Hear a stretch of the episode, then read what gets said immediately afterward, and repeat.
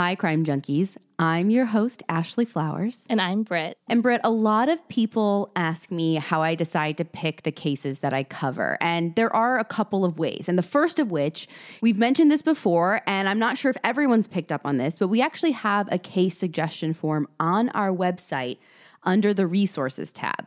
So if I'm ever hitting a wall or drawing a blank, I'll go there and pull from cases that our listeners want to hear about. So if you ever have a case that you think would be good, make sure to submit it there. We don't go off of our Facebook or Instagram DMs. So that is your spot. But before you submit, make sure you go to our fan club page on our website. As you probably know by now, we do bonus episodes for the fan club, and we have a whole list of what episodes are available. And I can't tell you how many times people have said, like, oh my God, I want you guys to do OJ Simpson or Skylar Neese or Rebecca Zahau. And I'm like, listen, the episode's waiting for you there. It's in the fan club. So, uh, Yeah, we get a ton of duplicate requests for things that we've already done on the Patreon. And I'm in that sheet like every single day. And you guys are missing out if you're not a part of the fan club. yeah, so at least, even if you don't want to be a part of the fan club, please make sure you check that page before making an episode suggestion. Because if we've done it for the fan club, we will not do it for the wide release.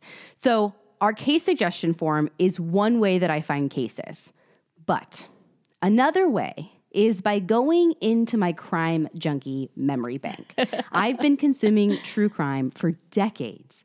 And there are some stories that just stick out among the rest. Stories that I know if they've stayed with me this long, I think they're going to stay with you. And today is one of those stories. It's the story of the Eastburn family murders.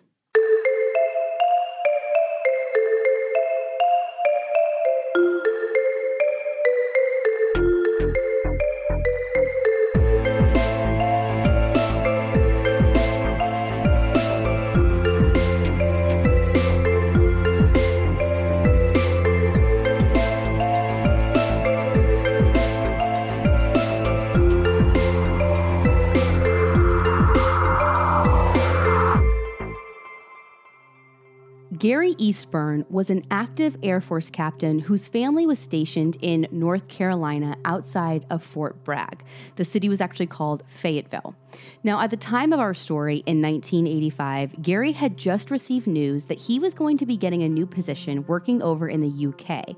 But before he and his family could relocate, he had to do a three month training in Alabama. It was hard for Gary to leave his wife, Katie, and their three little girls, all under the age of five, but as many of our listeners know, this is just military life. He tried to keep close contact with his wife when he was gone. They would write letters back and forth. They had a standing phone call date every Saturday at a specific time. So on Saturday, May 11th, the day before Mother's Day, Gary waited by the phone for his call. Five minutes passed, then 10, then 15. With no call from his wife, he decided to reach out to her. But when he called the house, he got no answer. That night, when he still wasn't able to reach Katie, he called a local friend in North Carolina and asked them to phone the sheriff to go check on her. A deputy was dispatched to the house and he knocked on the door but got no answer. He peeked around the outside of the house, but everything seemed in order. It was a quiet night on a quiet street.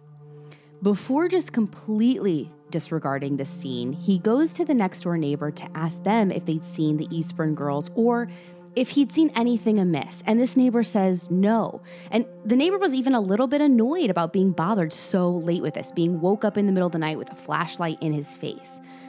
But that visit from the sheriff stuck in that neighbor's mind because when he woke up the next day and looked out at the Eastburns' house, something didn't feel right. Their car hadn't moved. And sure, Katie mentioned maybe going to visit Gary. And sure, maybe they could have taken the bus. But wasn't it also weird that the newspapers had been piled up and uncollected in the front of the house for a couple of oh, days? Oh no. The neighbor decided that he was going to go take a look for himself. When he went over and rang the doorbell, he didn't hear anyone come rushing to the door. No commotion within the house. But what he did hear was a baby crying. It sounded like the Eastburns' youngest daughter, Jana. and he didn't know what to do. So he called over his wife, who quickly called the Eastburns babysitter, like maybe she might know something. Right. And she called the sheriff again. Another deputy is dispatched who comes to the house, and this time he also notices the baby crying.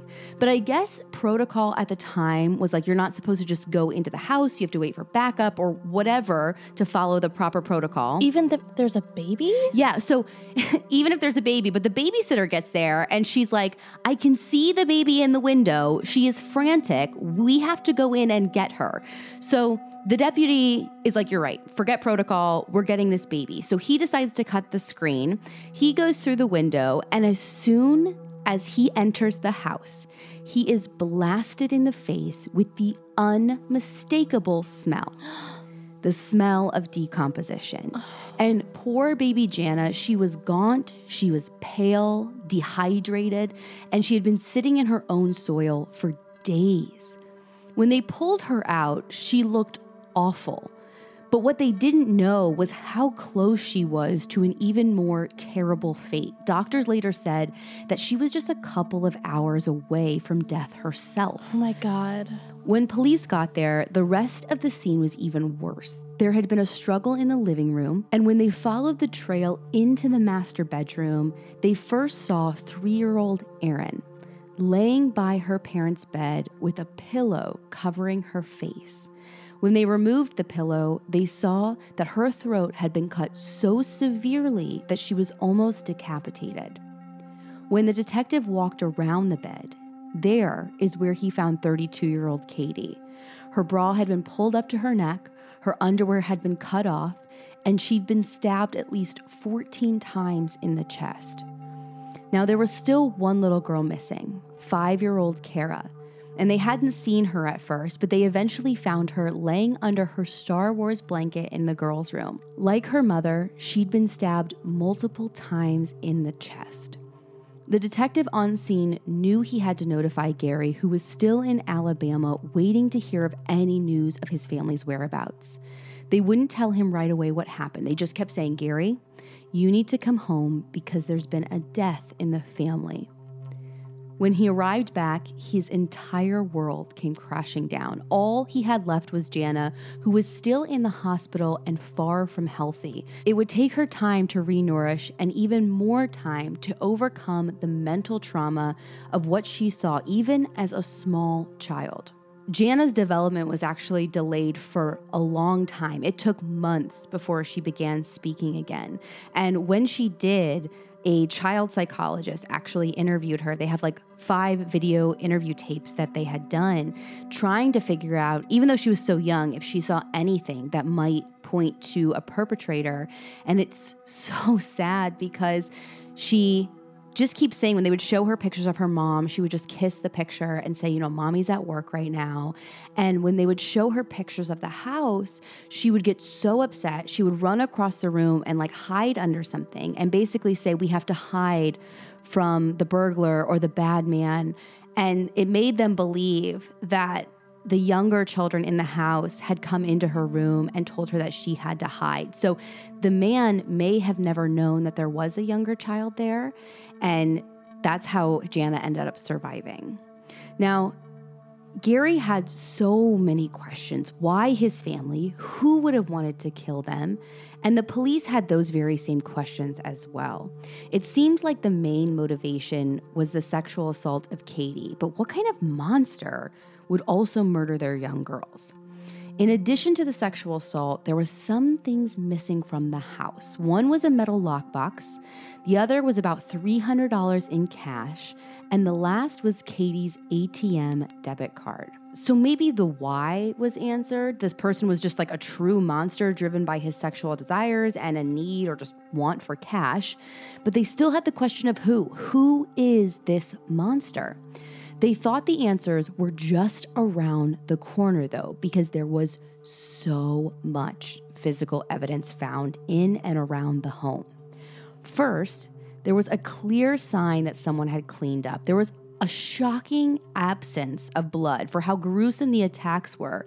But when they tested the house with luminol, it lit up all over the bathroom, doorknobs, light switches. They saw reactions along with what looked like bloody footprints in the house. There was even a bloody towel found at the scene, with what they later learn has an unknown blood sample, which they assumed to be the attackers. They also found hair that didn't match any of the Eastburns a head hair in the master bedroom, a head hair on Kara's chest in the girls' room, and a pubic hair on the couch in the living room where the attack started. In addition to the blood and hair, they also find unknown fingerprints all over the inside of the house and shoe prints outside of the house. And finally, one of the most damning pieces of evidence a semen sample that was collected from Katie's rape kit. I mean, it sounds like they have every type of physical evidence they could ever ask for. Oh, absolutely. And you know, I recently did a Q&A with a retired homicide detective and one of the questions that was asked of him was would you rather have physical evidence or a witness? And he said, "I want both before I go to trial." And in this case, they had all the physical evidence, but they had a witness too. Along with all of the physical evidence in and around the house, police also were contacted by a man named Patrick, who said that he was outside near the Eastburns house the night of the murders, and he saw someone at like three in the morning around their house. So, why was Patrick even out wandering around that late at night or early in the morning, I guess? Well, he said that he had just been leaving his girlfriend's house. Now, listen, to be totally upfront, Patrick has had past run ins with the law, and he would go on to have even more after he came forward as a witness. So many people try to discredit his account of that night. But he had no reason to come forward. Most people who get in trouble with the law don't want to get themselves involved in other cases, but he did, which, at least for me, makes me trust what he had to say. So, what he says is on that night, in the wee hours of the morning, he's leaving his girlfriend's house. He's walking down the Eastburn Street and he sees a tall white man, maybe 6'2, 6'3 ish. He's blonde with a mustache and has this kind of like large, flared nose. Patrick said that he remembered that he was wearing a beanie hat, a members only jacket, and had a trash bag slung over his shoulder. The tall white guy says something to Patrick like, Oh, I'm, you know, getting an early start this morning or something to that effect. And then he gets into a car and drives off. A car that Patrick says looks like a white Chevette. Now, with this description, police put together a composite sketch. Okay, yeah, she just sent me the picture and it's pretty normal looking dude. You're right.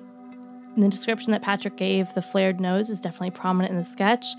He has a thin mustache and kind of hooded eyes. And like a kind of a long um, face, right? Yeah, I was gonna say like a sort of oval, longish face.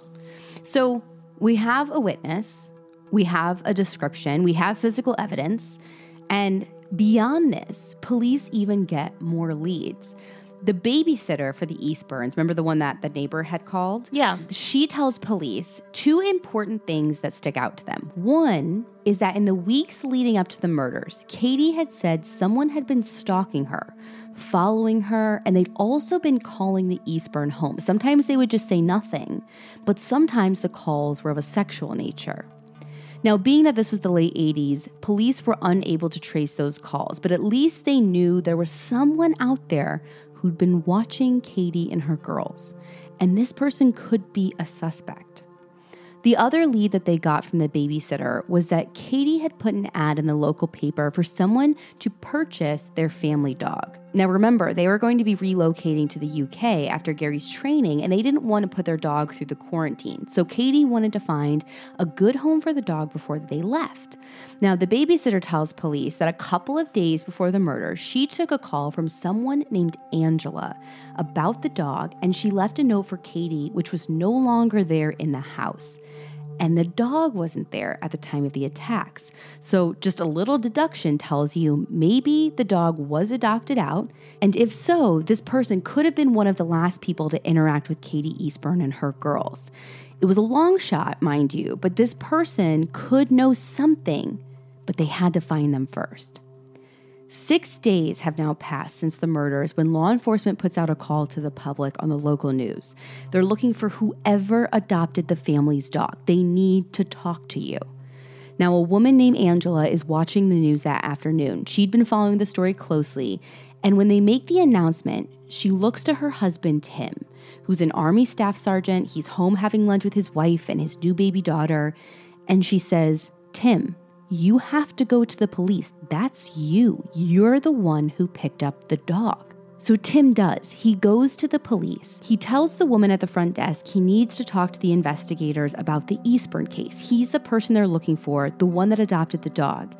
Now he has a seat, and about this time, the lead investigator on the case walks in, and his jaw drops onto the floor. Without knowing who Tim was or why he was there in the lobby, the investigator sees him and it stops him in his tracks. He is looking at a live version of the sketch made by their witness, Patrick.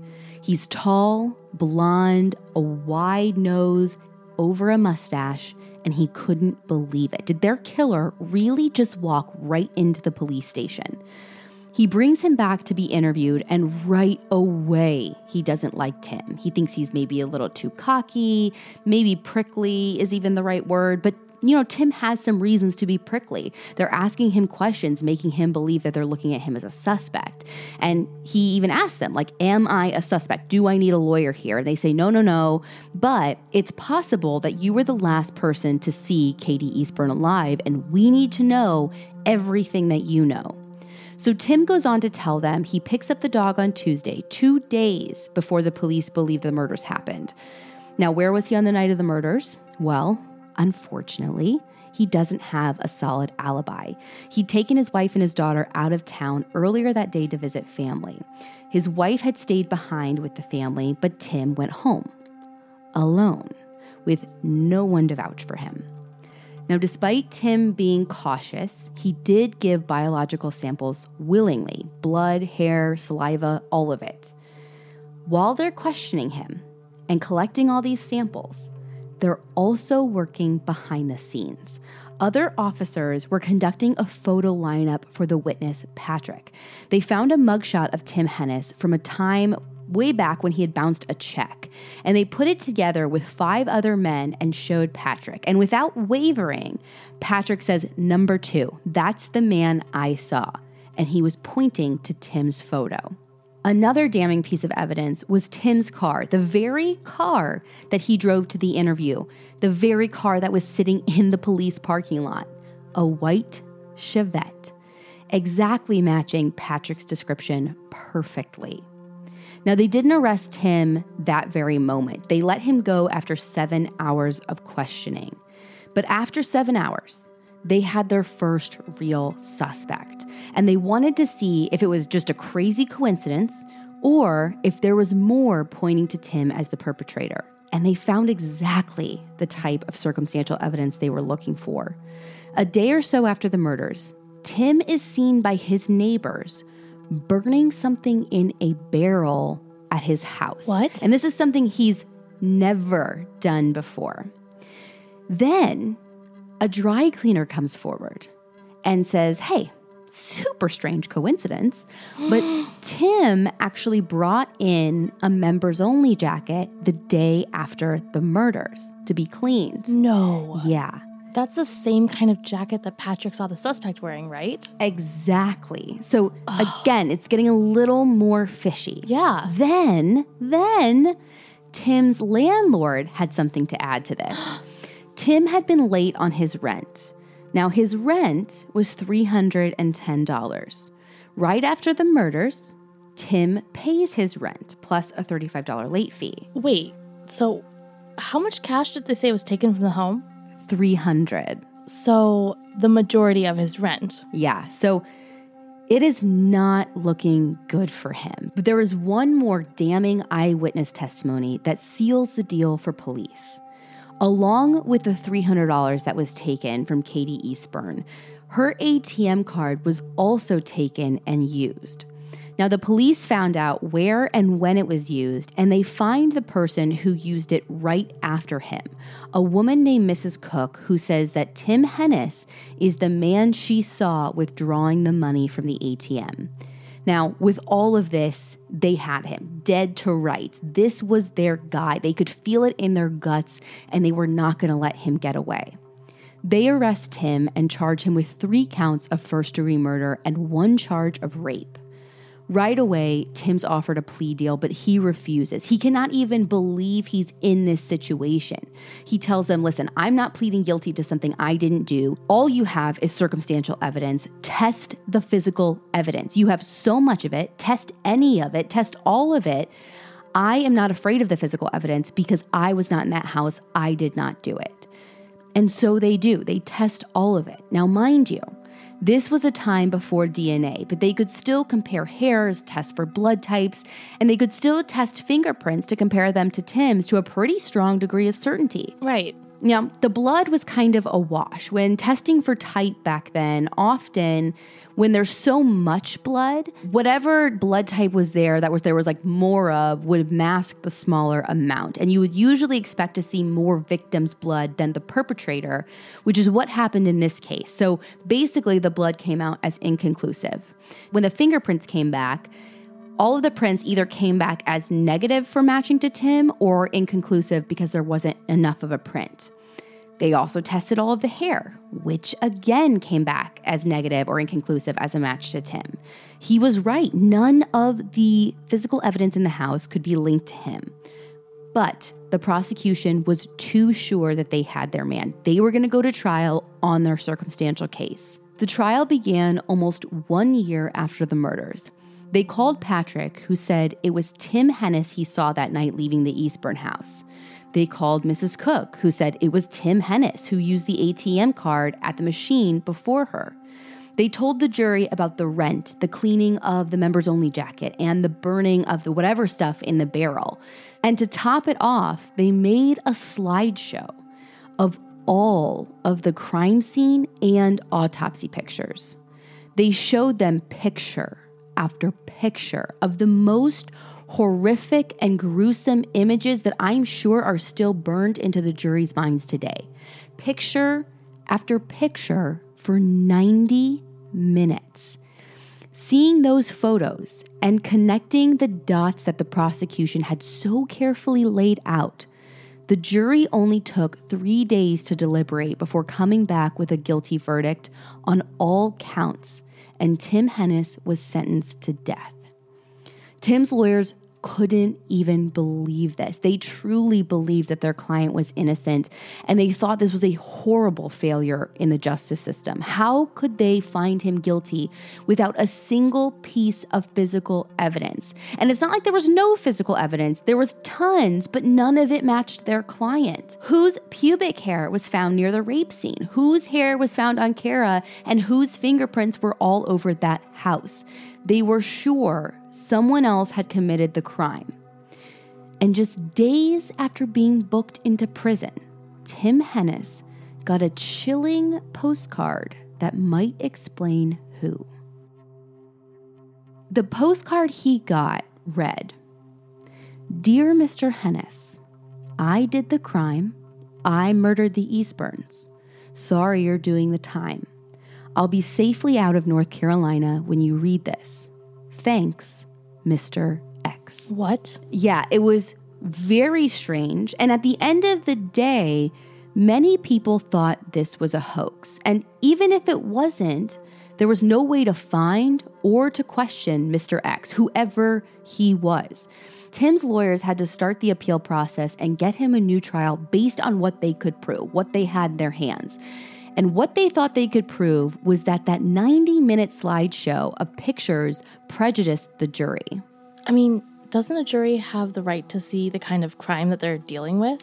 Yeah, this is where I go back and forth as well. So, I think what the the court is saying is like they definitely have a right to see some of the photos, but just playing them for 90 minutes might just get them so riled up that it might be like gratuitous. Yeah, that they just want to convict anyone because they just want justice for something that's so bad that maybe it makes them like blind to the facts. I don't know, but at the end of the day, a judge agreed with the defense. He thought the jury should have seen a couple photos, but showing them 90 minutes worth was just a tactic to get them so worked up that they would have convicted anyone sitting in the defendant's chair. So Tim was granted a new trial. Now, for round two, they moved the trial 90 miles away from Fayetteville, and this time they know the prosecution strategy, so they're prepared to attack it one thing at a time. The first thing they go after is Patrick, their eyewitness. Now, he'd gotten into some trouble between trials, like nothing crazy big, but maybe some like public drunkenness, like a few things. And he was apparently accused of saying to one officer, like, oh, you can't arrest me. You need to talk to your DA because I'm too valuable. So they go after his credibility. Now, the second thing that they go after is the other eyewitness, Mrs. Cook. Now, they point out that by the time they had found Mrs. Cook, Tim's face had been all over the news. So it's not like she was describing him from memory. She could have very well seen the news and pointed him out, knowing who she was like describing. The other thing they point out is the transaction that she had after him was three and a half minutes later, which doesn't sound like a lot. But they did something really smart. They made the jury sit in silence for three and a half minutes to emphasize their point.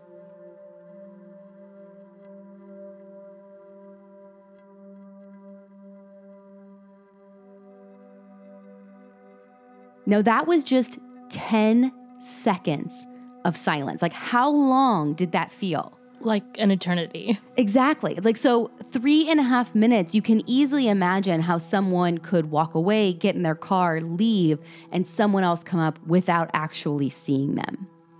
The third point in the new trial that they refute is the members only jacket.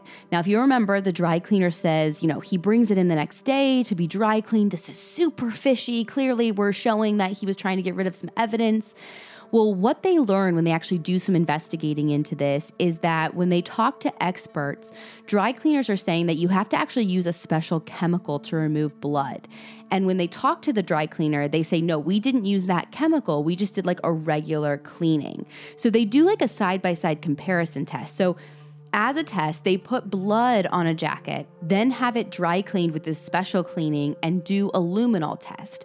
And even with the special cleaning, the luminol test lights up and shows blood. Well, when they test his jacket, actually in evidence, and they test it with luminol, there's no blood that shows up. So they're kind of showing the jury, like, yeah, he got it cleaned, but but why? He's not he's hiding anything. Right. Yeah. Now the fourth thing that they look at is the burn barrel. This was weird. Everyone said he'd never burned things before, but the charred remains were collected as evidence, and nothing in the charred remains could be linked to the Eastburns. Now, I don't know how legit this is, but again, it's still not adding up, and I think it's just constantly adding more reasonable doubt to the case. So they've countered all of the main points for the prosecution. Then they start introducing their own questions, things that they think should be giving the jury more reasonable doubt. There were footprints outside the house that were three sizes smaller than Tim's. Why does none of the hair match? We had head hairs, we had pubic hair, none of it matches Tim's. And why do none of the fingerprints match Tim? Oh, and by the way, to undercut Patrick even further, they have a full on Perry Mason moment in the courtroom they call a witness who looks a heck of a lot like Tim. He's tall, blonde, has a mustache, and turns out when they talk to him, this kid was a kid who lived just a couple of blocks down from the Eastburns, and he used to walk the streets late at night when he couldn't sleep, and he would walk the streets wearing a beanie cap and a members only jacket. No. Oh, it gets crazier. So apparently, The police had found him in their initial investigation, but when they realized that he looked so much like him and this could be very confusing, they took his hat and his jacket, like put it in a police officer's trunk to hide it from the defense, and they didn't give the kid back his jacket until Tim was on No. yeah, until he was on death row. Oh my gosh. So the jury barely deliberates. They come back with a not guilty verdict on all counts.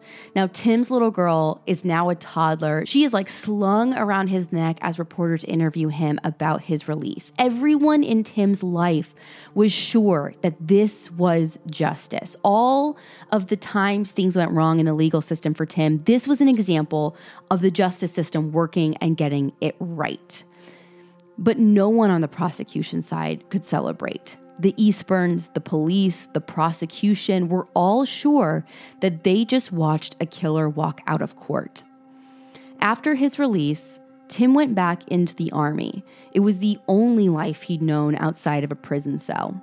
And he went on to have a successful military career. And he and his wife, who had stood by him through all of the trials, went on to even have another child. Tim had an almost spotless record after the Eastburn case. He was a family man, an average Joe who'd become the poster boy for wrongful convictions. And for 20 years, the Eastburn case just sat. No one reinvestigated because the police were sure their chance at getting their suspect had been blown. After all, in our legal system here in the US, we have a thing called double jeopardy. Once you're found innocent by a jury of your peers, you cannot be retried for the same crime. But somehow, this case ends up coming up again. And they're like, you know what? It's 2005. We have DNA now, and those vaginal swabs were never tested. So let's give that a go. And wouldn't you know it, they got a hit. When the results came back, the investigator called Gary Eastburn and he asked him, Are you sitting down? Because you are not going to believe this. The semen found inside Katie Eastburn was found to be a match to Tim Hennis. What? It was 1.2 quadrillion times more likely to belong to Tim than any other man in North Carolina. Oh my God. Everyone was blown away. How could we have gotten it so wrong the second time? How could a person who committed such a heinous crime go on to live such a normal life? And what the heck are we supposed to do now? Because even with this physical evidence, he can't be tried again. Right. Everyone was looking for a way to explain these results away. And some doubt did surround them for a while because a few years later, it was found that the lab in North Carolina was either withholding or distorting evidence to help the prosecution secure convictions, which is honestly one of the most terrifying things I think I've ever heard in my entire life. Like, Oh yeah, definitely. Like it could happen to anyone. well, yeah, we look to DNA so often as being like the end all be all ultimate truth. And it's a good reminder that it's a hard science, but it's a hard science that's conducted by very real and sometimes flawed humans. We have to be extra cautious and sometimes extra critical of it. Now, when they did this investigation and all of this came out, there were at least 10 cases where bad evidence was used or distorted to secure death penalty convictions. And in three of those, people had actually already been put to death by the time this scandal had erupted. This put a huge dark cloud over the results in the Eastburn case, but it's worth noting that the DNA wasn't done by these same people. It wasn't done by this actual lab. The lab came under scrutiny for all this DNA, but the lab for the Eastburn case only had actually tested the like hair and the blood. They weren't the ones that tested the DNA, but be- because they had any kind of connection to the case, it made everyone wonder like, well, is everything kind of tainted now? Right. Like uh, one rotten apple spoils the barrel. Exactly. So it was enough of a question mark that they took a second swab that they still had in evidence and had that tested by another lab. This lab found that again, it matched Tim with a 12 billion to 1 chance that it could have been someone else. So what now? He just gets away with it? Well, according to our civil laws, he's supposed to.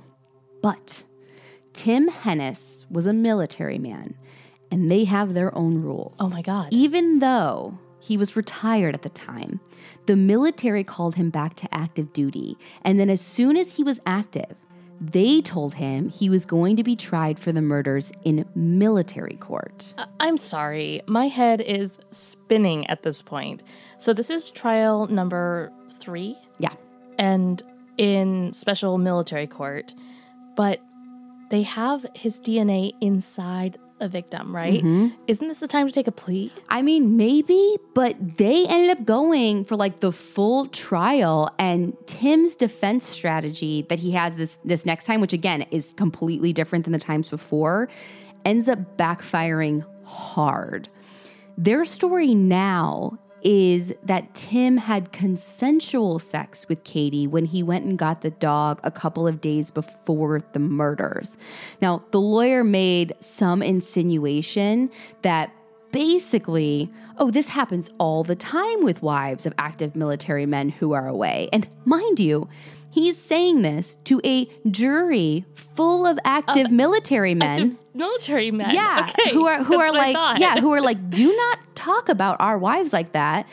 And they're having none of it. Plus, this had never come up before. Tim's assertion was always that he never had sex with Katie and his only interaction with her was picking up the dog. And of course, this, you know, people ask him about the contradiction, and he says that he didn't say something sooner because he didn't want to hurt Gary Eastburn even more. I'm sorry. I'm calling BS on that because he should have said something. He was so adamant in the beginning that they could test all of the evidence and nothing would come back to him. You would think that that would have been a perfect time to let people know that, hey, you had sex with one of the victims. Yeah, I mean, I agree, but back then, like he didn't know, maybe the general public didn't know that you could get DNA from sperm. And I bet he was just confident that he didn't leave anything else at the scene. But it does always stay in the back of my brain like, who did that pubic hair belong to? And apparently, there was a spot of blood on a towel that they got DNA from, but it didn't match Tim or anyone in the family.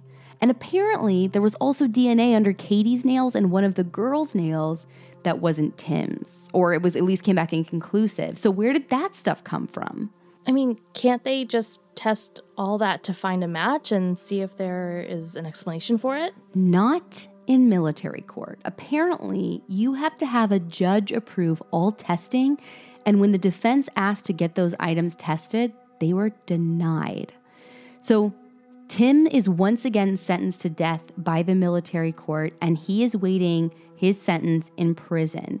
And apparently, in military court, you can't actually execute a prisoner without presidential approval, and that hasn't happened since like the early 60s. So, he might just end up spending life in prison. I don't know what to think. I really believe in the DNA. I think he did it, but I just hate that there are so many questions left out there, and it's so hard for me to understand how a person could do something like that and then just live this normal life for 20 years. Yeah, I mean, it's something that I, as I was researching this case, like I kept coming back to. And more than anything, like there are all these pictures and videos of Tim with his young daughter, who was just a couple of months at the time of the murders. And what I keep looking at is like, pictures of them together as she's getting older. When he got out of prison for the first time and exonerated, she was like two and a half. She was almost the age of one of the girls that were murdered. And I'm like, how do you, hmm. how do you like hug? How do you your- look at her? Yeah, how do you look at her? How do you hug your daughter when, if and like you did that to someone else, like another little girl, and and then when she turns five, how do you not think of the other little girl that was murdered?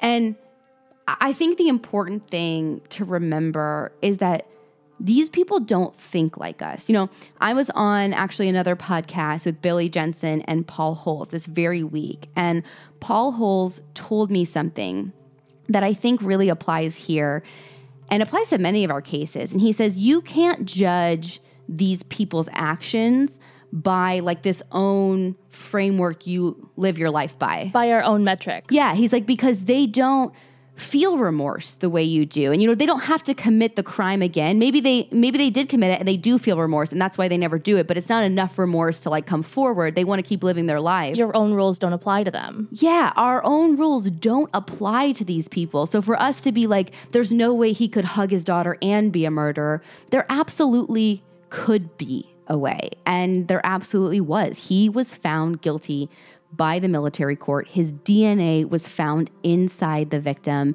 and he is now waiting on death row. Now, the thing that I wanted to wait till the end, I didn't want to bring up throughout because I, I think it is a big red herring, and I didn't want to like taint this case. I wanted everyone to hear the facts as they are. But there was actually a case, maybe like 15 years before this, in the same town of another wife and her two young girls who were brutally murdered inside their home. It was the case of the MacDonald's, and their husband or her husband and their father ended up being accused of it. He says it was a stranger attack. And it's so weird because there's this connection like the Eastburn's babysitter was actually really obsessed with that case and she saw a connection. And then, of course, when this happened 15 years later, people saw a connection. And then when Mr. X was sending the postcard, everyone's wondering, like, oh, is there really this person who's like perpetrating these horrific crimes against families 15 years apart? And everything that I've read, everything that I've seen has said absolutely not. Like in the MacDonald case, Jeffrey MacDonald was found guilty. In the Eastburn case, Tim Hennis was found guilty. But it's something that I want to mention because if anyone were to Google this case, it's going to come up. Right. But I wanted to leave it for the end because I think it kind of just like tarnishes the rest of the case and gets you thinking about something crazy that that isn't quite there. It's just a truly wild coincidence. Yeah. And again, like I think we're always looking for these patterns and these connections because we are trying to find answers it, like we said in the framework of our own lives and how we think. To make it make sense to us. And it will never make sense to us. And it's terrifying that these people are out there who can do this. And I think that's why we want it to make sense because we don't want to think that some guy walking down the street who's a perfect dad and like a perfect military man with a perfect job for 20 years could also slaughter an entire family and then just never think twice about it.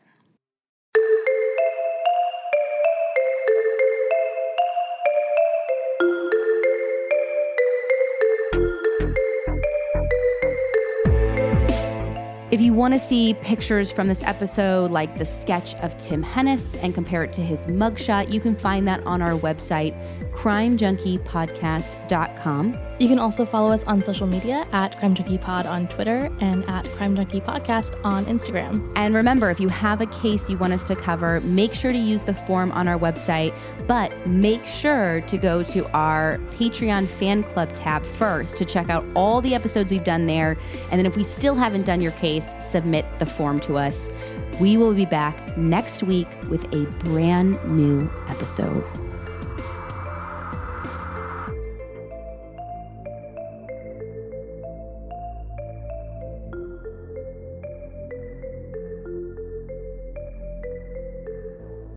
Crime Junkie is an audio Chuck production. So, what do you think, Chuck? Do you approve?